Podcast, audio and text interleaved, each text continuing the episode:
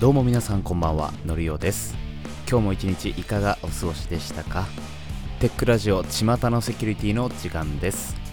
巷のセキュリティとはその日に起こった脆弱性の報告セキュリティニュースインシデント障害情報などをできるだけ毎日まとめて放送するといった企画となっております。セキュリティ周りについて今日一日のキャッチアップに役立てることができれば幸いです。早速やっていきましょう。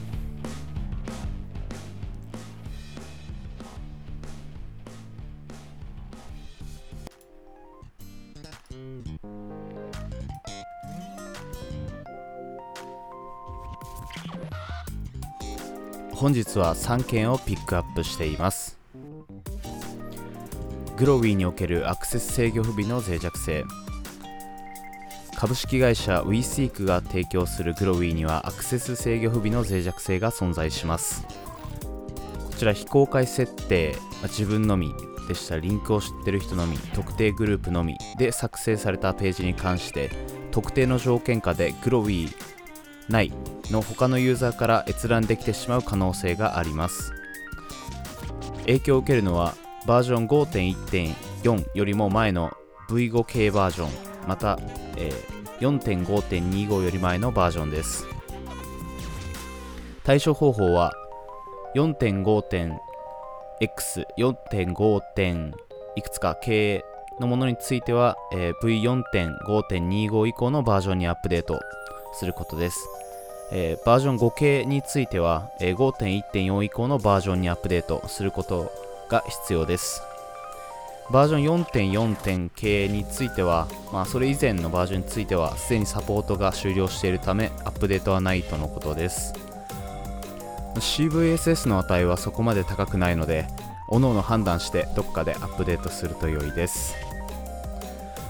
続きましてロックウェルオートメーション社が提供する FactoryTalk VantagePoint に複数の脆弱性。ファクトリートークバンテージポイントには複数の脆弱性が存在します。ファクトリートークバンテージポインバンテージポイント SQL サーバーのアカウントを使用すると読み取り専用権限を持つ悪意のあるユーザーがバックエンドのデータベースで SQL を実行できる脆弱性 SQL インジェクションの脆弱性が存在します。えこちら複数、え影響を受けるバージョンがありますので、え早めにソフトウェアのアップデートをしましょう。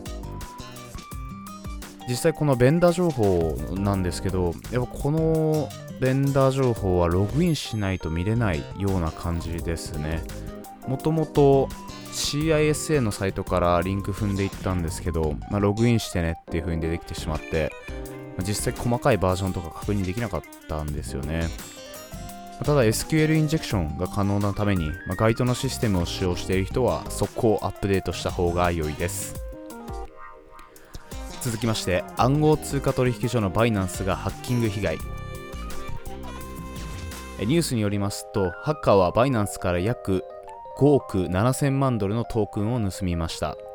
バイナンスは当初金曜日に約1億ドルから1億1000万ドル相当のトークンが奪われたと想定し影響を受けたブロックチェーンの運用を約8時間停止させました。しかしその後同取引所はハッカーがバイナンス独自のデジタルトークンである暗号通貨 BNB を約200万個持ち去ったことを明らかにしました。このハッキングはバイナンスの2つのシステム間のブリッジである VSC トークンハブをターゲットにしたものとのことです。やっぱ中央集権のブロックチェーンだとこういう時便利ですよね。まあ、ただあれ暗号通貨、非中央集権何だったのかっていう気はしなくもないです。おまけがあります。ノベル AI のデータが不正アクセスの結果流出したっぽいです。これどうなんですかねまだいろいろ情報が錯綜してまして、なんかその作成したあ流出したデータのところにアクセスするとそれ自体がまあマルウェア仕込まれてるとかねそういうのが Twitter で上がってたけど、まあ、もうちょっと様子見ておきたいですよね。あとあれですね Twitter で DNS 浸透ユーナが荒れてるみたいですね。こうもともとめちゃくちゃ優秀な人が人同士がこうバチバチとやってるところを見るとうーんって思うところが結構あるかな、まあ、すごいあの俺みたいな学生気分が抜けない人の目線からだとうーんまあやっぱ優秀な人だけあってこう不正解というか不正確なままにしておくっていうのがすごいこう許せないんだろうなっていうのをすごい感じた。まあ学生からしたらどんどんやってもらってえー、勉強になるのでいつも楽しく見てます。はい本日は3件をピックアップしました。あとおまけもね今後ちょっと増やしていこうと思います。以上巷のセキュリティの時間でした。それでは皆さんまた明日。